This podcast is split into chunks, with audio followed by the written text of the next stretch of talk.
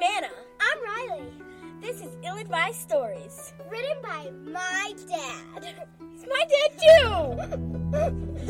Can we have our allowance now? The snow globe. Casey's pillow was wet, and her eyes were red when she reached over to turn off her reading light. She hadn't read any of the words. She'd only been thumbing through the pages, looking at the pictures. Sleep was sneaking up on her.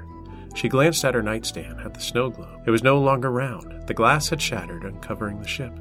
Her dad had taken off the sharp pieces with a hammer and a file, trying to make it safe, but it would never be the same. The small white boat, pale as bone with gray highlights, sat on a base in the center of broken shards. There was a skull and crossbones on the first sail. The ship cast over a wave that had Key West printed on it. That was as far south as you could go and still be in the United States, and it was a good distance from Casey's home in Illinois. Casey's eyes closed. She was in darkness, asleep for only a moment when she heard a bell. Casey, Someone shouted. Her eyes shot open. She looked around the room, but it was empty. The voice had come from the window. Outside, she could see flickering lights. They weren't very bright, but they were warm as they moved, rising and falling. Casey went to the window, expecting to see the snow covering her yard. But where her yard should have been was a white ship sitting on a dark ocean. The backyard and the street behind them was flooded. The water covered everything for as far as she could see. Her dad's shed was gone, along with her swing set and their wooden fence. In the distance, she could see her neighbors' roofs. Their chimneys poked out above the waves. Someone called again. Casey, She looked at the ship's deck and saw a woman standing there. She had one hand on her hip and the other on a sword that hung at her waist. She wore a tricorner hat, and her dark hair poured out from under it. She was ferocious and beautiful. Casey opened the window. come on, lass. We'll be on us soon if we don't hurry. She called. How am I going to get down there? You'll have to jump. The woman took her sword and pointed to a bunch of ropes tied together in a crisscross.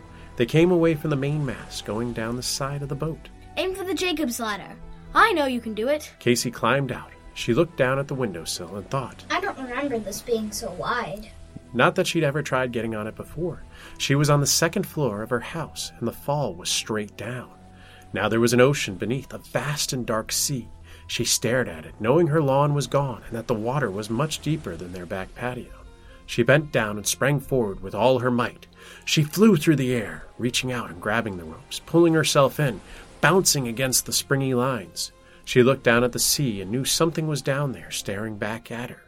Casey climbed carefully, stepping onto the rail, then jumped onto the deck. The captain stood in front of her and smiled. Well done, young miss. Casey bowed politely. There was no need for introductions. She knew this was the pirate queen, Fiona the Fierce. The lanterns that lined the ship shone in her deep blue eyes and off the polished leather of her boots and gloves. She still held her sword out. She motioned with it as she spoke. We sail south tonight, me hearties. We're returning our friend Casey to the southern tip of the Keys. There's treasure waiting for her, and for all of you if you can make your way by daybreak. The crew cheered as they went to work. They were pirates, burly, dangerous looking men. At Fiona the Fierce's words, they started pulling lines and hoisting sails. Others went to a giant wheel with long spokes called a capstan. They leaned into it, pushing with all their might. They turned it and pulled the anchor chain from the water. Something went wrong. We're snagged, Captain, one of the men called from the side. I'll abide no excuses. Pull for all you're worth. Fiona said. The men grunted and kept turning. We have it, ma'am, but we brought something up with it. What is that infernal thing? One particularly brave pirate was leaning over the side. Casey went to look. She saw a snowblower hanging from the anchor. Oh, that's my dad's. What should we do with it? the man at the rail asked. Casey wasn't very happy with her father. Fiona looked at her and Casey shrugged. Cut it loose. The captain called. The snowblower was lifted off the anchor with a gaff hook, then dropped into the ocean. It splashed down into the water and disappeared forever.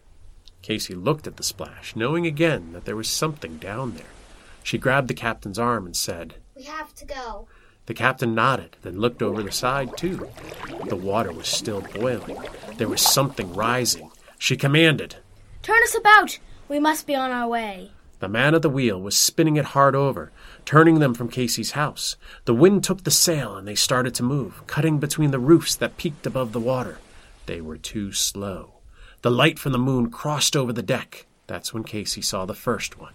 It came up over the rail with the yellow moonlight falling on its oily skin. Oh no. Casey said. Blast! The captain cursed. Then she called even louder. To arms! We're being boarded. Every man defend the ship. There were more of them coming up over the sides. They were dark and slick, only vaguely human, moving like sticky goo. What are they? Casey asked, staring at the monsters. They're grabbers. Stay away from them, girl. Don't let them touch you. Just then a man screamed. He was being pulled back over the side. He'd been one of the big strong fellows that brought up the anchor, but his strength counted for nothing against these things. When he went over, his screaming stopped. Casey looked at the captain, her mouth hanging open in shock. It's fine. I've got more men. Fiona said. Musket blasts filled the night air as the pirates started firing. Some of the creatures dropped off the side, but for every one that fell, there seemed to be two more climbing up. The captain charged with her sword held high. Her men followed her. She and the other pirates hacked into the creatures, swinging their blades in reckless arcs. The grabbers fell apart as the blade went through them, turning to dark liquid that poured through the scupper holes and back out into the ocean.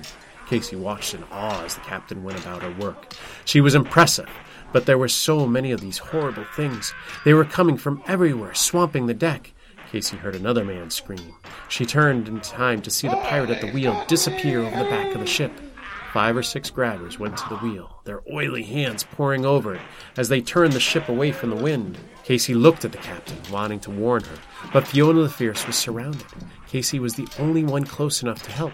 But what could she do? She had no weapon, and if these things could carry off big strong pirates, what chance did she have? Her eyes fell on the rail, where more creatures were coming over the side. She noticed something there, something the creatures seemed to be avoiding. It was the lantern. Casey ran over and grabbed it. She felt hands reaching for her from the side. She swung the lantern at him. The glass broke and flames came jumping out. The grabbers pulled back, trying to avoid the fire. One actually fell apart, melting right in front of Casey. For a moment she was worried the lantern would go out. It was flickering. Then she saw a little dial. She turned it, and the cloth wick came up, making the flame grow larger. Casey ran across the deck to where more of the grabbers were climbing up. They'd surrounded the wheel. Oh no, you don't. Casey called. She came at them fast with the lantern held high. She jammed it into the group, causing a few to melt while the rest ran away. Some tried to get back over the side, but Casey was right there. She was merciless, enjoying the way they dissolved as she held the flame towards them. We're off course. Casey heard the captain call. Fiona the Fierce was surrounded and still fighting bravely. Casey was about to run to her, but the captain waved her off, saying, We need to get away from these things. Turn the ship till the moonlight touches the deck once more. The captain said, pointing with her sword. Casey saw where the yellow light fell on the ocean. She started to turn the wheel, pointing them towards it. It wasn't an easy task with the torch in her hand. She had to use her entire body, throwing herself at the wheel to spin it. The ship came around slowly, and soon the sails began to fill again. She looked back at the stern rail. Grabbers had no eyes and barely any sort of face, but they stared at her anyway. They were clinging to the rail. Then Casey pointed her torch and yelled at them. Well, get out of here. Can't you tell when it's over? The grabbers looked at each other and seemed to nod their faceless heads. One by one, they dropped over the back, plopping into the water. Casey looked forward and saw the same thing happening on the rest of the ship. She nodded her head approvingly. One of the pirates came up to take the wheel. Casey handed him the torch instead, preferring to steer the ship. She stood there, and the captain joined her. Well done, Casey. That was a tough spot. I wasn't worried. Casey said. The pirate queen smiled at her. Of course you weren't. She pointed to the oily spot left from the grabbers. I want this mess swabbed off my deck. Raise more of the sails. All the cloth this ship can carry. The men hurried to work as they sailed south and a bit west, heading for the Mississippi River. Buildings went by, tall structures and small houses that hid in the shadows of the night. They had to be careful to stay on main routes, floating above the highways. Sometimes, deep below, Casey would see those thoroughfares. She noticed the headlights and taillights of cars racing along like laser beams in the water. They were far below the ship in another world. When they got to the Mississippi, the current took hold and they sailed even faster. Casey saw the cities pass below her, and she thought about her plane ride back from Florida, the way her dad had gotten after her, telling her to be careful with her snow globe. It's not a toy, he said, but Casey hadn't listened. The whole way from Key West had been fine. She stared at it sitting on her little fold out tray, Only occasionally did she look up, watching the clouds go by. She told herself the story of the ship, of Fiona and the crew. When they landed, she didn't put it back in her bag where it'd be safe. She kept it in her hand, getting off the plane. They'd landed at O'Hare, one of the busiest places on Earth, and not always the friendliest. Casey, put it away, her dad had ordered. He went to get their bags off the conveyor belt. Casey was standing back with her mom and older brother. Then she heard the buzzer and the belt began to move. Bags dropped off a ramp, then circled around. Casey came forward to watch them. A man in front grabbed his luggage and swung it back. Casey was right there. It hit her. Not hard, but enough to send the snow globe flying. She turned in time to watch it crash. The airport was so crowded and there were so many people that she could barely get to the wreckage. There was a puddle and broken pieces of glass on the floor. The ship was nearly stepped on more than once as she ducked around legs trying to get to it. She heard her dad calling behind her, but what he was saying wasn't important. I told you so hardly ever is. She felt his hand on her shoulder as he pulled her back. When he picked up the ship, he started looking around. A trash can wasn't far away, and she could tell what he was thinking. That's when she lost it. No! She screamed, grabbing his arm. Casey, knock it off. It's broken. We can't keep it. His face had been dark as a storm cloud. Stop crying. You did this. His voice was sharp, meant to hurt. Her mom came forward and took the broken snow globe. Just get the bags. I'll take care of it she said. Fine, but if she'd ever just listen, her dad grumbled. He pushed back through the crowd to get their luggage. Casey tried not to cry too loudly on the way home, staring out the window. Her dad yelled a little more in the car. He wasn't very relaxed for someone who'd just come home from vacation. Airports will do that to you. Later that night, he brought what was left of the snow globe back to her.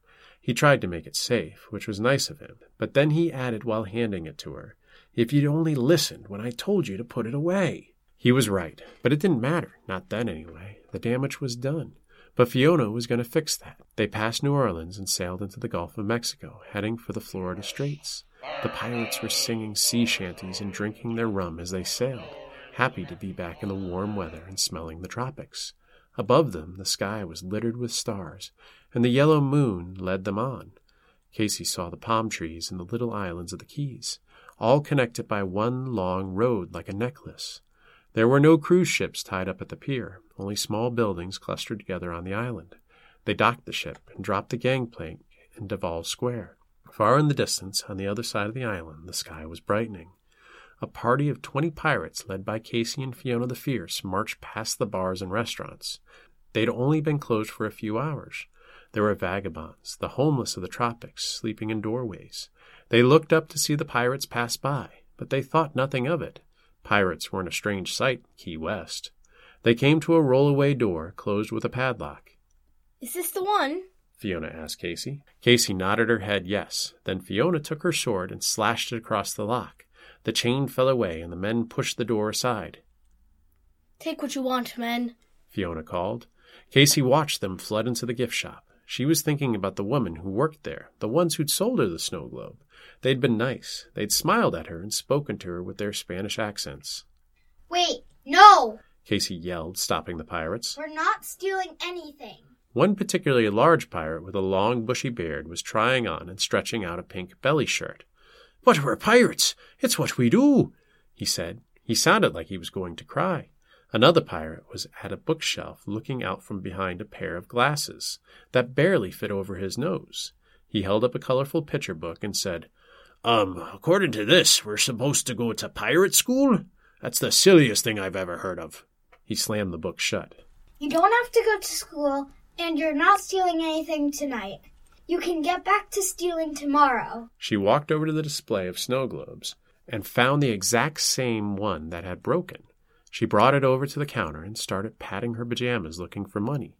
Fiona came over and placed a gold doubloon on the counter. Thank you, Casey said. Fiona looked down at her and smiled. Are you ready, my dear? We've got to get you home before daybreak. Casey nodded, and she followed Fiona out to the street. One second, Fiona said, sticking her head back into the store. The pirates were standing about sadly, still amazed that they weren't stealing anything. Silently, Fiona jabbed her finger at the register, then at the rest of the store. The pirates all nodded and smiled as Fiona held her fingers to her lips. She went and joined Casey, who was staring down at the globe. Come along, let's get back to the ship. Casey saw the pirates carrying sacks of loot up the gangplank, but she chose to ignore it. They were pirates after all, but she had a hard time ignoring the one pirate who was still wearing a belly shirt. The sun was coming up over the islands as they untied the lines. Though they were sailing up the Mississippi, it seemed like they were moving much faster. They were higher, sailing an ocean that passed through the clouds. The closer they got to home, the more it seemed like the ship was becoming a cloud itself. Everything was fading the clouds, the pirates, even the ocean had become a gray sky filled with snow. They were high over Casey's house. She could see that the water had receded. Her swing set and her dad's shed were back. What now? Casey asked. Fiona and Casey were the only solid things left. The pirate queen looked over the side, down at the house. You Have to jump. Casey nodded and stepped up onto the rail. She held the snow globe tight to her chest. She looked at the pirate captain. I don't know how to thank you. Fiona's smile was wide. Oh, don't worry, dear. You've given us a lovely dream to play in. Now go. She pointed to the house far below. Casey jumped with her eyes closed. When she opened them, she was back in her bed, safe and sound. Her hands were closed over something. She moved them away and saw what it was the snow globe. It was perfect, with water sloshing around inside over a bone white ship. She went downstairs wanting to show her parents. Her mom was amazed, but her dad was busy. There was a snowstorm on the way, so he was outside trying to start his snowblower. Somehow, it had become clogged with salt water.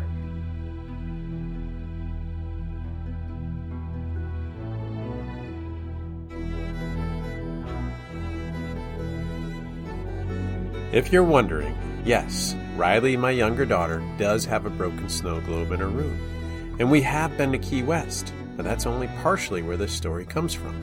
Sometimes my favorite part of writing is pulling little pieces from everywhere and letting them cook all together into something new. I have pirates on the brain. See, I wrote a pirate novel called The Curse of Purgatory Cove that I did a ton of research for.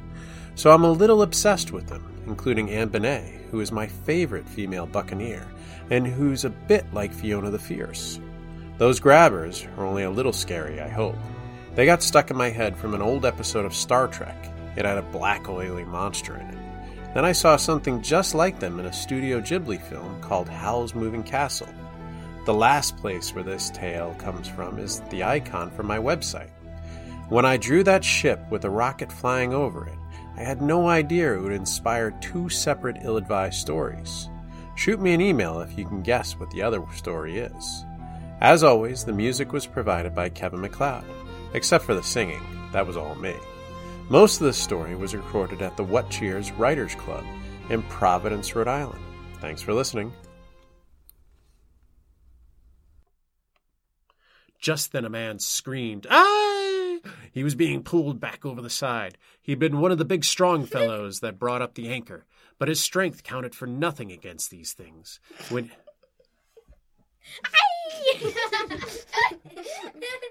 I need a tissue.